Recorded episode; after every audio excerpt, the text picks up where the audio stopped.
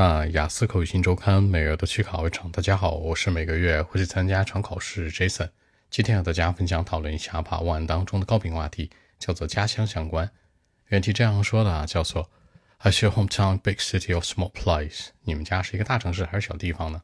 开门见山，三个思路。首先回答问题，我是在一个小城镇长大的，在中国的南方地区，把这个问题回答出来。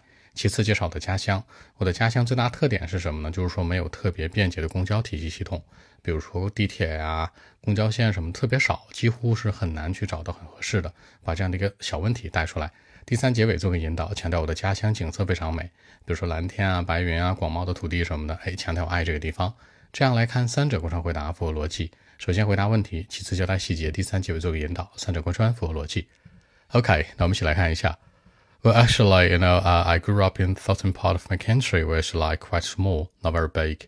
Uh, the population is not large. More importantly, you couldn't find enough public transportation systems in my city, like uh, subway lines or bus lines, for example. But uh, it has great views, seriously. The blue skies and the big, big open land. I, mean, I've been living there for a long time, maybe 20 more years. You know, more importantly, I love it. So that's it.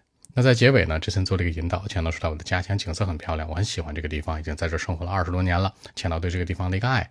考官接下来就会问了，那你更喜欢大城市还是小城市啊？那你觉得有什么区别呢？形成更多话题的比对。